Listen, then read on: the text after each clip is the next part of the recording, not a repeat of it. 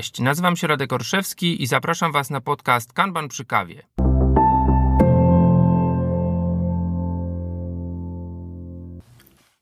Witam Was bardzo serdecznie w 14 odcinku podcastu Kanban przy kawie. Przyznam, że ten odcinek to trochę taki expedite, mówiąc kanbanowo. E, po pierwsze, odcinek pojawia się szybciej, w krótszym e, czasie, z krótszą kadencją, to już wiemy, e, niż, niż zwykle odcinki się pojawiają miała być praktyka kanbanu, y, ale pojawił się odcinek, który mam wrażenie jest potrzebny nam szczególnie w tych czasach, w których wszyscy, wszyscy jesteśmy. W czasach pandemii e, koronawirusa, która skazała nas, mam wrażenie, mówiąc do Was jako słuchaczy i słuchaczek e, tego podcastu, w pewnie olbrzymiej większości, jeśli nie całości, na pracę zdalną, na pracę z domu. Mm, ktoś nawet y, wspomniał o tym, hej Radek, czy, czy może coś o personal kanbanie. Tak oto jest. Personal Kanban. E, czym jest Personal Kanban? E, hmm. To jest, e, no właśnie, wiele osób powie, że taki uproszczony kanban składający się tylko i wyłącznie z dwóch praktyk, ale o tym niech opowie sam autor.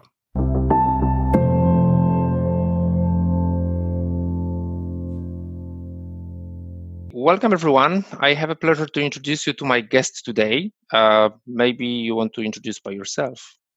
Okay. well, uh, so, so I'm I'm Jim Benson. Uh, I guess I'm best known for being the uh, creator of uh, Personal Kanban and author of the book with uh, Tonianne DeMaria, and created um, uh, Lean Coffee with my with my colleague Jeremy Lightsmith. And generally, we focus on tools to help knowledge workers make sense of their work um, quickly and effectively and sometimes those tools are a little counterintuitive. Uh, my background originally was in civil engineering, mm. so I used to manage giant projects like subways and freeways, the construction of them from scratch, you know, design and, and construction of them, and we managed those projects usually with distributed teams. Uh-huh. Uh, actually, always with distributed teams because mm-hmm. we had hundreds of people um, with no internet because this was the early 90s. So it was fax machines and phones. Uh, so distributed teams is also a lot of, of what our work has been with is, you know, how do we build cultures of people made up of individuals that can get together and do good work? Mm-hmm. Okay, so distributed teams and, and also projects happening, like I guess in yeah everywhere else but not the office right so yeah, that's, that's something right. different than it today yeah yes, okay. yeah it's very rare that you build a subway in the mm-hmm, office mm-hmm, yeah. mm-hmm, exactly Okay, I, I approach you with the invitation because, like you said, you're you're uh, probably for audience of this podcast uh, mostly known through personal Kanban. Uh, as we just discussed a moment before the recording, uh, also visited one of the biggest agile conferences in Poland some years ago. Mm-hmm. What what are the roots of it? If we if we could start with it, like uh, where does the personal Kanban come from? Your come from. Yeah. So yes, so years and years ago, um, just down the street from my house, there is a little pub called Milady's Pub. Hmm. And every Thursday, uh, my colleague David Anderson and I would get together and we would talk about how difficult it was to get teams to do agile things. And um, at one point in that bar uh, over scotch, we drew on the back of a napkin the first rudimentary Kanban what would happen if we had uh, we were able to see the work and we saw mm-hmm. how it moved and we could talk about it in real time. Uh, at the time, David was working at Microsoft and I had my own software company. And my background is in psychology. So I usually think about the individual doing individual work. David's background has always been in large organizations. So David went and deployed our ideas in a large organizational context and I went and deployed it in a person in a context that was still with teams and organizations, but was focused on the individual. And so both Kanbans were basically born on the same day by the same people, mm-hmm. uh, and that is that's kind of the that's the initial origin story of uh, of personal Kanban. Um, we had been doing kind of our stuff, and David had been doing his stuff. Uh, at one point, uh, we started uh, this the, my my company Modus Cooperandi together. Uh, David later left and did David J. Anderson and Associates, uh, and I did did did our stuff, and mm-hmm. uh, that, that's that's the Kanban both Kanban stories in a nutshell. There. Okay, that's really interesting. I'm, i think I'm going to ask you about the address of this uh, this place. of, of this special little bar, yeah. yes, yeah. on Dravus Street in Seattle. Okay, um, great. So, so as, as, you just explained, because of your interest or your background, you you took more turn for the individuals and and like how to deal with it personally with with overwhelming overwhelming work. And mm-hmm. if we could summarize the personal Kanban um, please don't take it uh, in any, in a simplistic way, but people say it is a kind of simplified Kanban. So there are just two practices, right? Visualization and, and, and limiting WIP. I would mm-hmm. say, well, only, yeah, try try achieving that um, so um, but uh, yeah from from from your perspective uh, this could be like the shortest uh, thing that people can get from your book or or um, any other material about it uh, why and and how to do it from your perspective yeah. so so why only two rules uh, there is there is a definite psychological reason for that and that is that if I approach you with something with a lot of rules, you're going to be constantly reacting against those rules. Something's called reactance. So if I bring you any command, you immediately say, hey, do I really have to pay attention to this command? And does it really fit into how I want to work? And, and then the moment I leave, you're like, how can I just ignore that he ever asked me? The more rules that we give to people, the harder it is to deploy something. So the Kanban method uh, um, is a perfectly legitimate way to build software, uh, but it has a rule set that is built around building software. Uh, personal Kanban has very few rules, which is why it is used in every vertical of mm-hmm. human endeavor right now. It's used in hospitals and banks and gas stations and people at home working with their kids and teachers and so forth um, because it's the beginning of a process that gives you a platform to allow you to build out the rest of that pl- process. So you can't build any process until you visualized your work and limited your work in process. Mm-hmm. After that, then the other rules are up to you. Mm-hmm. And after that, miracles happen, right? Yes, yes. beauty, beauty ensues. Yes. Mm-hmm, mm-hmm. okay.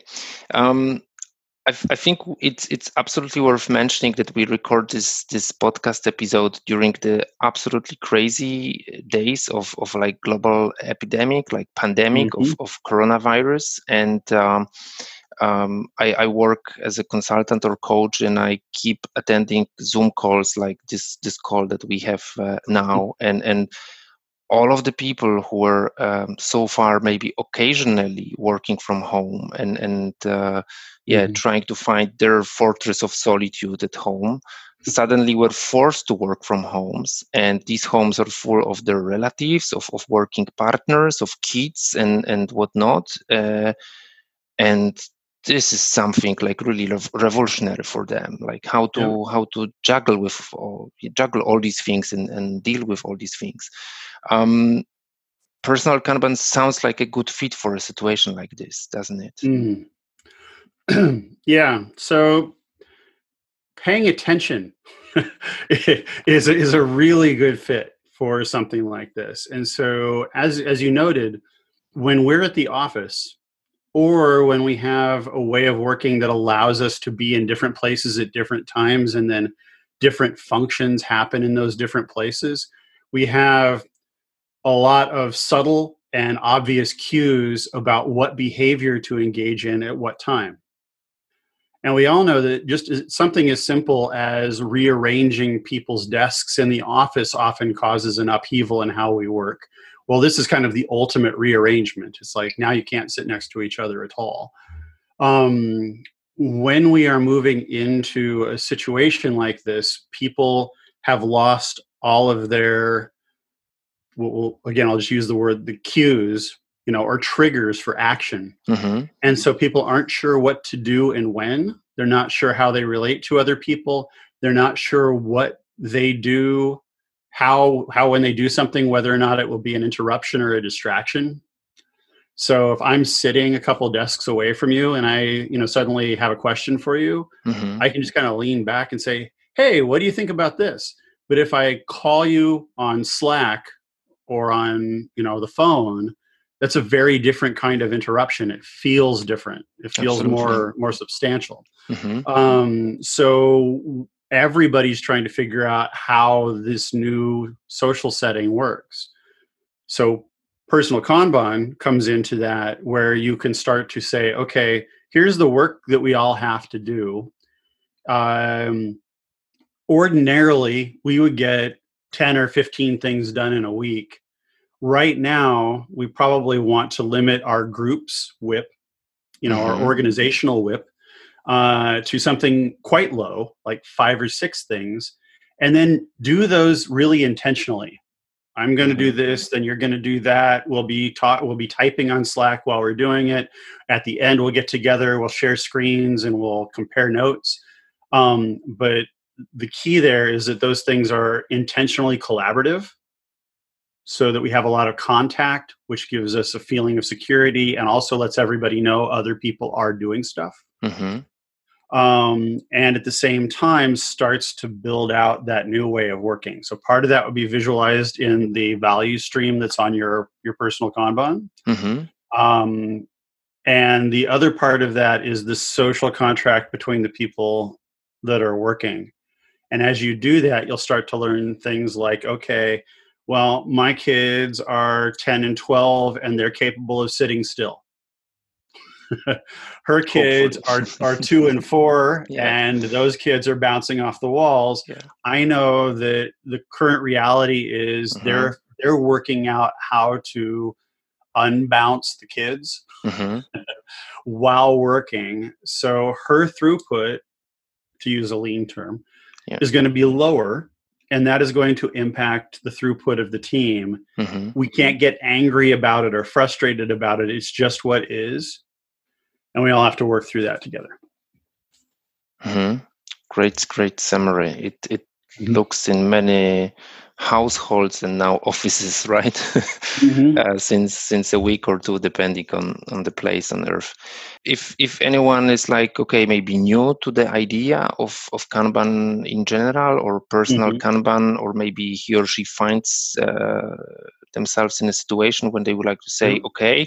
Uh, this guy is talking with some uh, good point. How do I do that?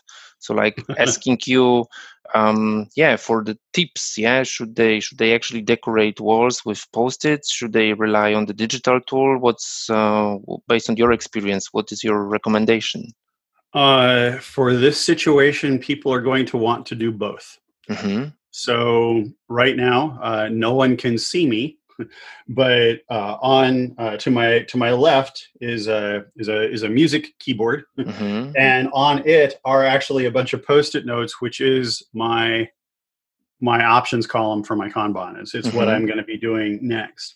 Now, having said that, my team members are obviously all at home and spread across the world.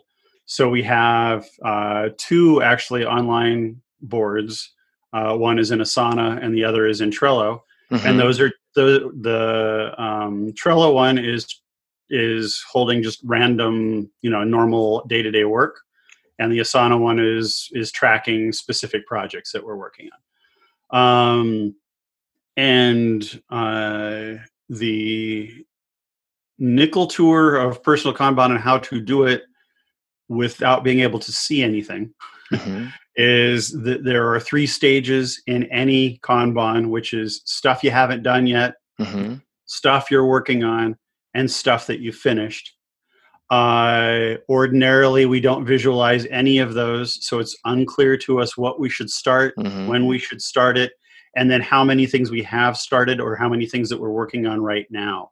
That's how we get to overload because we start more things than is prudent and then we feel the weight of all of those yet to be completed things um, we in in any type of kanban system and if it doesn't do this you're not doing kanban uh, is you have to have a WIP limit or a work in process limit where mm-hmm. you limit at any given point in time the number of things you're working on. We recommend for an individual that that's two or three. Uh, and you focus on those things and you finish one and then you know you have physical capacity to move something in and start start it. And that way you can focus and finish. If you go to the personalkanban.com site there is a pk101 page that not only tells you how to do kind of what i just said and graphically shows you how but there are three videos underneath that that show you how to prioritize how to evaluate your work after it's finished, and then how to use your board in a collaborative setting with other people. Mm-hmm. Um, uh, so yeah, that's that would be the the audible nickel tour of a uh-huh. highly visual system. Okay, we'll we'll definitely put links to to the sources that you just mentioned as um, yeah additional content description for the for the podcast. Uh, so you'll be able to find it. I believe you're you're perfectly uh, right with having both, like the physical, tangible post-its uh, next to you. I actually have on my door, which is like very next to me, uh, 4 mm-hmm. columns. So I have extra column which is called delegated because many of the things yep. are like the one that I have, let's just say, completed from my part, mm-hmm. right? But they are not completed as the work items, right? So, like, totally. I delegated to to somebody else for approval, feedback, whatever, before it's uh, before it's done. So that's uh, that's like a hint from uh, from me. Uh, but yeah, you're right. Probably a mixture of of digital and and physical.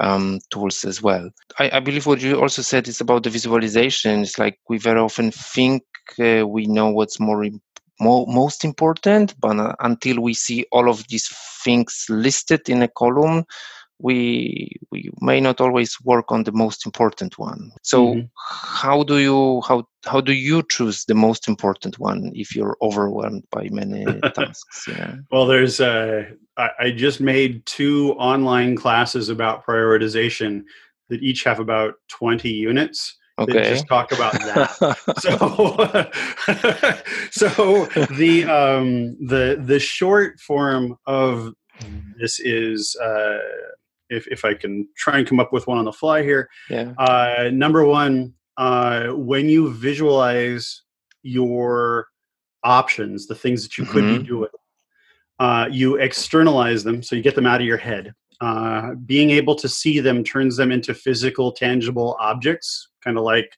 work Lego. Mm-hmm.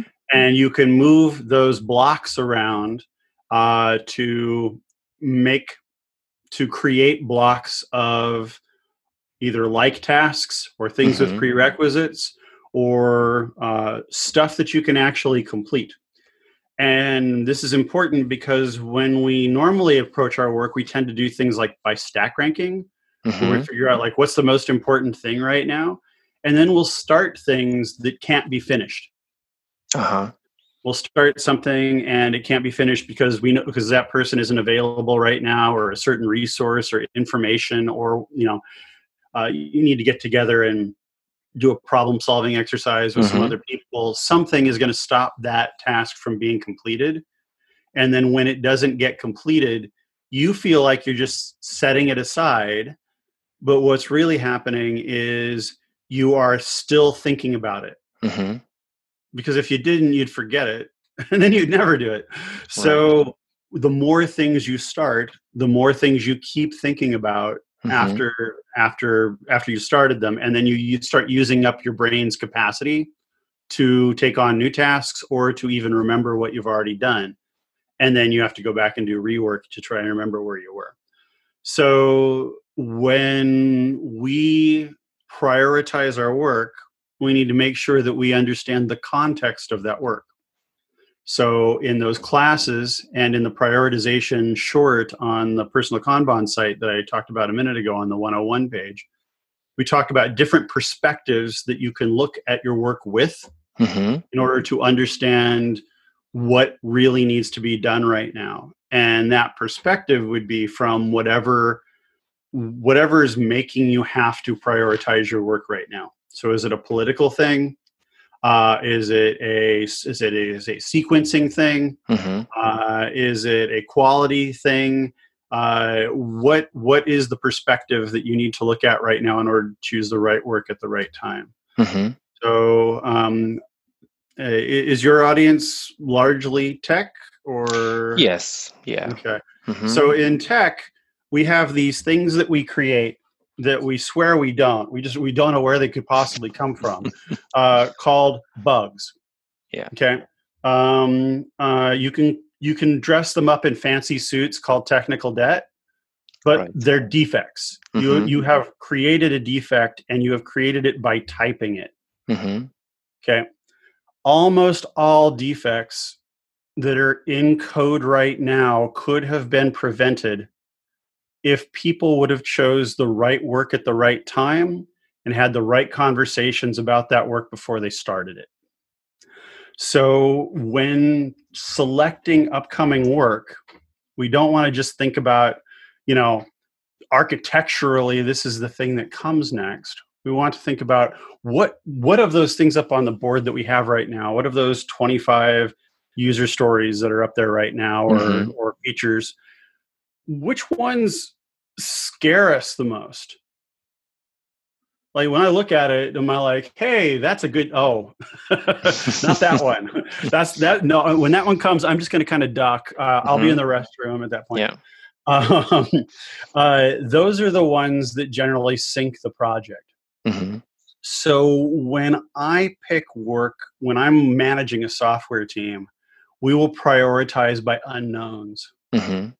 Not by t-shirt sizes or Fibonacci scales or things like that, right. but just what of these things do I not know? Mm-hmm. And those are the ones that I will hit first. Um, so that's just an example. So for my personal work, that's probably not what I'm going to do. Mm-hmm. So there's a over uh, over to my right. There's a board uh, which is uh, um, projects for this year that need to happen to make this house a better place to live. Mm-hmm. Um, those are being pulled based on when money shows up or important when, factor that's right or you know some of them are yard things yeah. so you're not going to do that while it's pouring rain which it does mm-hmm. a lot in seattle uh, so you those things are being pulled when they can be completed so those are my two biggest suggestions for anyone is to make sure that you've gotten the existential overhead of getting rid of tough things first and then the second thing is uh, is understand that you're pulling things to complete them you're not pulling things to start them Mm-hmm, mm-hmm. yeah, pretty long answer. Sorry about that. No, but this is really great. Absolutely, I believe, like you know, from um, talking about the audience of, of the podcast, and and um, I could also share my professional life. I wish such things were more known to many people in product owners positions but it's good that we we pick this this topic up and and maybe um, it will reach the right audience and and make people thinking mm-hmm. absolutely um, yeah this is uh, this is something what i believe is like um, reiterated in, in many people in Kanban community. Probably David Anderson would speak about cost of delay. Uh, yeah. I heard from from Andrew Carmichael, who was uh, our guest some episodes back. Uh, don't start things that you don't have chances to complete. Yeah, because um, this is this is this increasing WIP, and and then I in my very uh, daily job keep hearing like do we count the blocked items to the WIP or not? I mean, mm-hmm. why wouldn't you? But but it's very counterintuitive, yeah. Um. So that's um, that's a different story. So so for for blocked items, uh, for me, there's going to be two kinds of blocked items. One is blocked and I don't care, mm-hmm. which means that I think Andy and I would agree you shouldn't have started it to begin with. Yeah. And the other is oh my god that's blocked uh, which which it, which means that that instantly becomes a continuous improvement moment mm-hmm. and so what um, kanban means nothing if you are not engaged in continuously improving how you work together and the kanban and we tend to overlook opportunities like an important blocked object uh, as a continuous improvement moment. So if that blocker is holding up considerable value, that is actually an uh, immediately becomes in david's terms uh, an expedite mm-hmm. And you would double down you would solve it and then you would treat it in a good theory of constraints way as something you never wanted to happen again mm-hmm. you don't wait for some you know I'll, I'll wait two months until we hire some consultant and do an agile retrospective yeah it's right this second, we're going to stop work. We're mm-hmm. going to get together and we're going to figure out how to make that not happen again. And that's how bugs don't happen. Mm-hmm. Right, right there is understanding, uh, is having a social contract with your team where when things don't feel right, you fix them immediately. Mm-hmm. You have mm-hmm. zero tolerance for uncertainty, fear, and doubt. Mm-hmm. Oh yes, that's also needed. Uh, but important word that you have used here is team, right? So it mm-hmm. it requires also like really collaboration and, and collective accountability for for what we do, right? It's it's no just uh, play with for you know superheroes or divas or, or stuff like that. Mm-hmm. Mm-hmm. The term that we use is you have to give a shit. Mm-hmm. you have to actually care about what your team is doing, and that needs to become part of the social contract for the team. Mm-hmm. So when you see something that's wrong, you need to bring it up, and everyone needs to treat that alert with respect. Absolutely. Yeah. Mm-hmm. Jim, um, on top of personal Kanban for these crazy days, crazy times, uh, which uh-huh. we don't know how long will um, will last. Uh, no idea. Yeah, I I definitely can say uh, thank you for co-inventing and, and bringing lean coffee to the world. this is a great formula for thank you um, for arranging bigger groups, trying to find consensus on what to talk um, talk about. Um, yeah, if I would ask you, what are you working on now? So, any any sources, any places where we could uh, hear you or read something from you, any further inspirations? What's what's coming? So when we started Modus Cooperandi now about 10 or 11 years ago, the tagline for the company was performance through collaboration. Mm-hmm.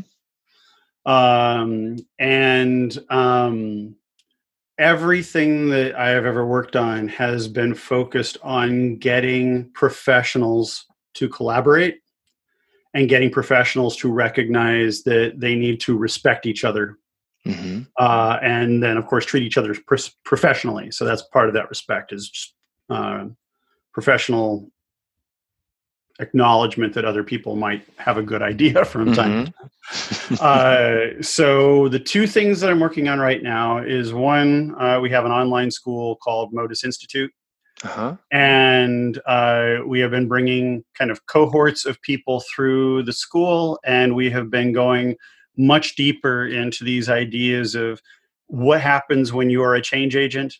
Mm-hmm. Why is being a change agent difficult?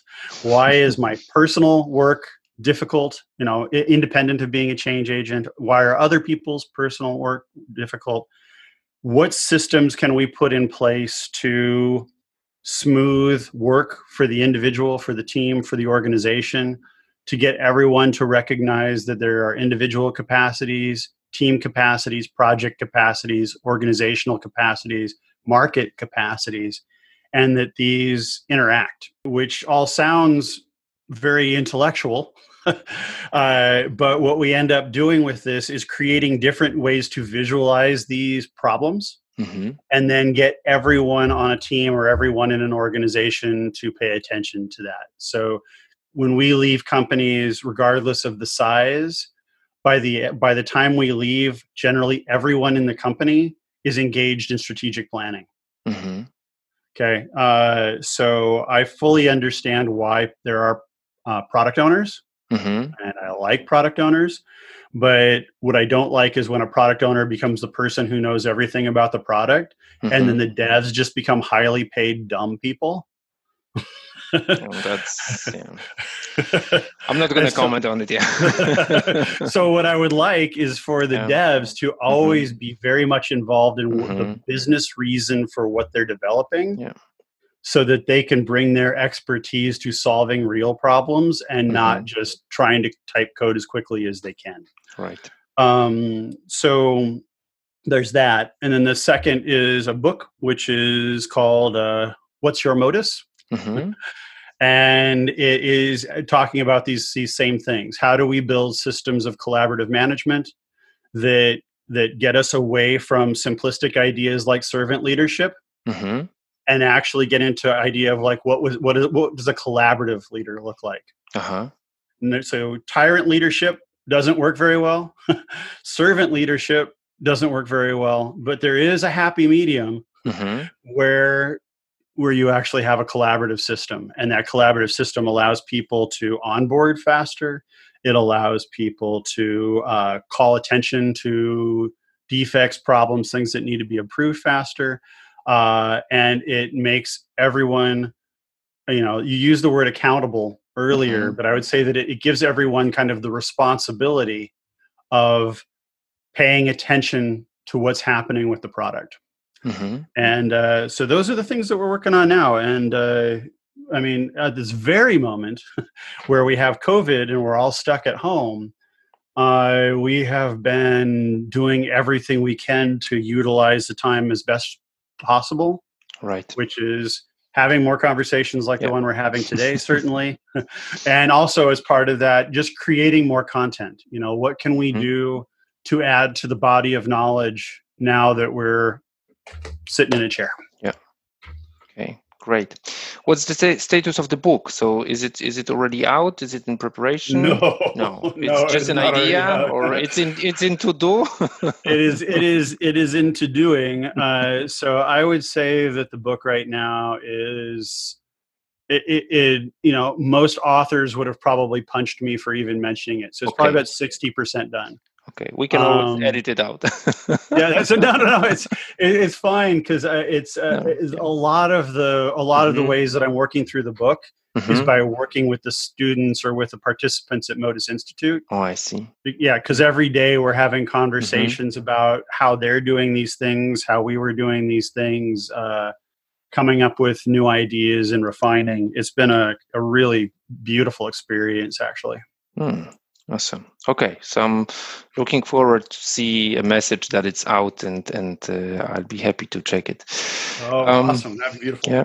Thank you very much for your time. I. I I'm, I'm pretty sure that uh, all the hints, all the practical things that you just explained about, uh, yeah, mm-hmm. the personal Kanban, but also more complex uh, things uh, related to prioritization and mm-hmm. also collaboration, are going to be interesting for for our audience. If I can, I, you're welcome. But I, I want to add one little postscript here. Go. Uh, work is done by individuals in teams to provide value. So whether we call something a personal Kanban or a team Kanban or what have you, we never do any work alone and we don't do any work just for us. Mm-hmm. So I beg anyone right now that is stuck at home, if you're working on a task and it feels like it's just yours, really look at it carefully, think about it, and think who's waiting for this? Where did I get information from? And can we work on this together? Okay, speechless. yeah, but forgotten so many times in our daily work.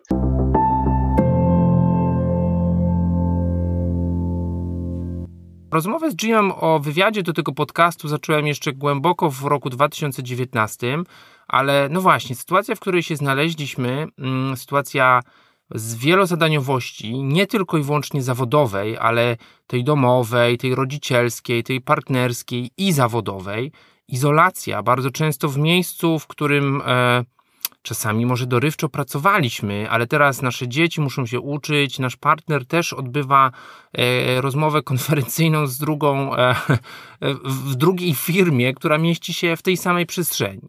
Część z nas być może już wcześniej miała taki, no nie bójmy się dzisiaj tego słowa powiedzieć, luksus e, wyizolowanego e, biura domowego, ale niestety olbrzymia część z nas znalazła się w takiej sytuacji, w której zostaliśmy po prostu zmuszeni do tego, żeby z dnia na dzień wyjść z laptopem z pracy i zacząć pracować bez swojego ulubionego monitora, bez swojej ulubionej y, myszki, a przede wszystkim bez możliwości pójścia na taką prawdziwą fizyczną kawę. W końcu jest to podcast Kanban przy kawie y, z kolegą czy koleżanką, czy całym zespołem, żeby o czymś porozmawiać. Staliśmy się z jednej strony oczywiście orędownikami wielu rozwiązań, takich jak, e, nie wiem, Zoom czy, czy, czy Miro, które, które pewnie teraz e, rzeczywiście mają swój złoty okres. No ale z drugiej strony, ja po kilku tygodniach już takiej pracy widzę to u siebie i słyszę to od innych, Dotąd robiłem wszystko w 6 godzin, teraz siedzę przed komputerem 11. No właśnie, być może są wśród Was tacy, którzy powiedzą no big deal, od zawsze pracuję zdalnie. Może to nie ma aż nawet takiego wpływu, ale wydaje mi się, że nawet y, to, że pracujemy wszyscy zdalnie, a to, że musimy pracować w, y, w izolacji i, i z bardzo wieloma innymi rozproszeniami, innymi obowiązkami, z których nie możemy zrezygnować, to jest czas, w którym personal Kanban szalenie pomaga.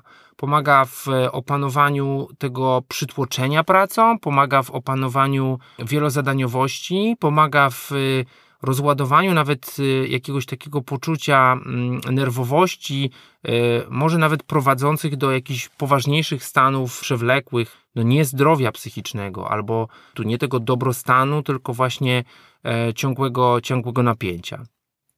Jeszcze taka anegdota, która mi się narzuca, to jest to, że y, zaczęliśmy od kilku tygodni mówić y, home office, home office. Co to jest ten home office? Ten home office to jest mostly home. To jest w zasadzie nasz dom. To jest takie miejsce, do którego przychodziliśmy wypoczywać z jakiegoś innego miejsca pracy. Mieliśmy tą swobodę, że mogliśmy pójść popracować z kawiarni, albo z jakiegoś coworkingu, albo nie wiem, z przestrzeni wokół restauracji w Ikea. Ja czasami nawet tam pracuję, ale teraz się nie da. No właśnie, jak z tym wszystkim sobie radzić?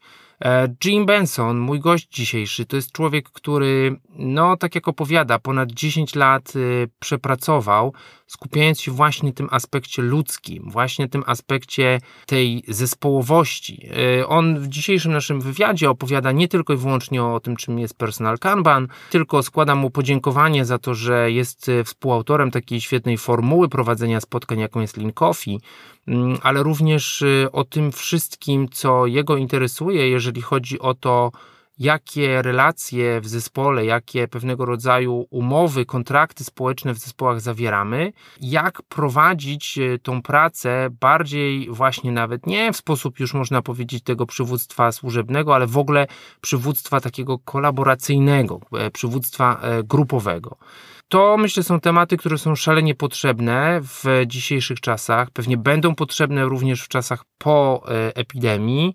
Natomiast y, personal Kanban, ta wizualizacja tej pracy, to, że zaczynamy nie od kartki papieru, na której wypisujemy listę rzeczy, e, ona jest już zafiksowana, nie możemy jej przesunąć, możemy tylko coś wykreślić, ale to, że widzimy i odczuwamy tą psychologiczną ulgę polegającą na tym, że zaczynaliśmy z tyloma karteczkami po lewej, a kończymy z tyloma karteczkami po prawej, nawet jeśli ta liczba kartek nie będzie równa, e, to i tak możemy sobie powiedzieć o to, co zrobiłam, o to, co zrobiłem. Praca może trwa dłużej, może wymaga ode mnie większej ilości e, telefonów, większej ilości konferencji, większej ilości, e, nie wiem, pisania. I w czym ten personal Kanban może pomóc? Dziękuję raz jeszcze za wszystkie komentarze i polecenia podcastu, którymi dzielicie się, szczególnie na LinkedInie, bo tam tego ostatnio było całkiem sporo. Piszcie o tym, co Was interesuje, piszcie o tym, co chcielibyście, żeby było tym tematem. Y, jak zwykle, do usłyszenia za kilkanaście dni. Pozdrawiam, mówił Radek Orszewski.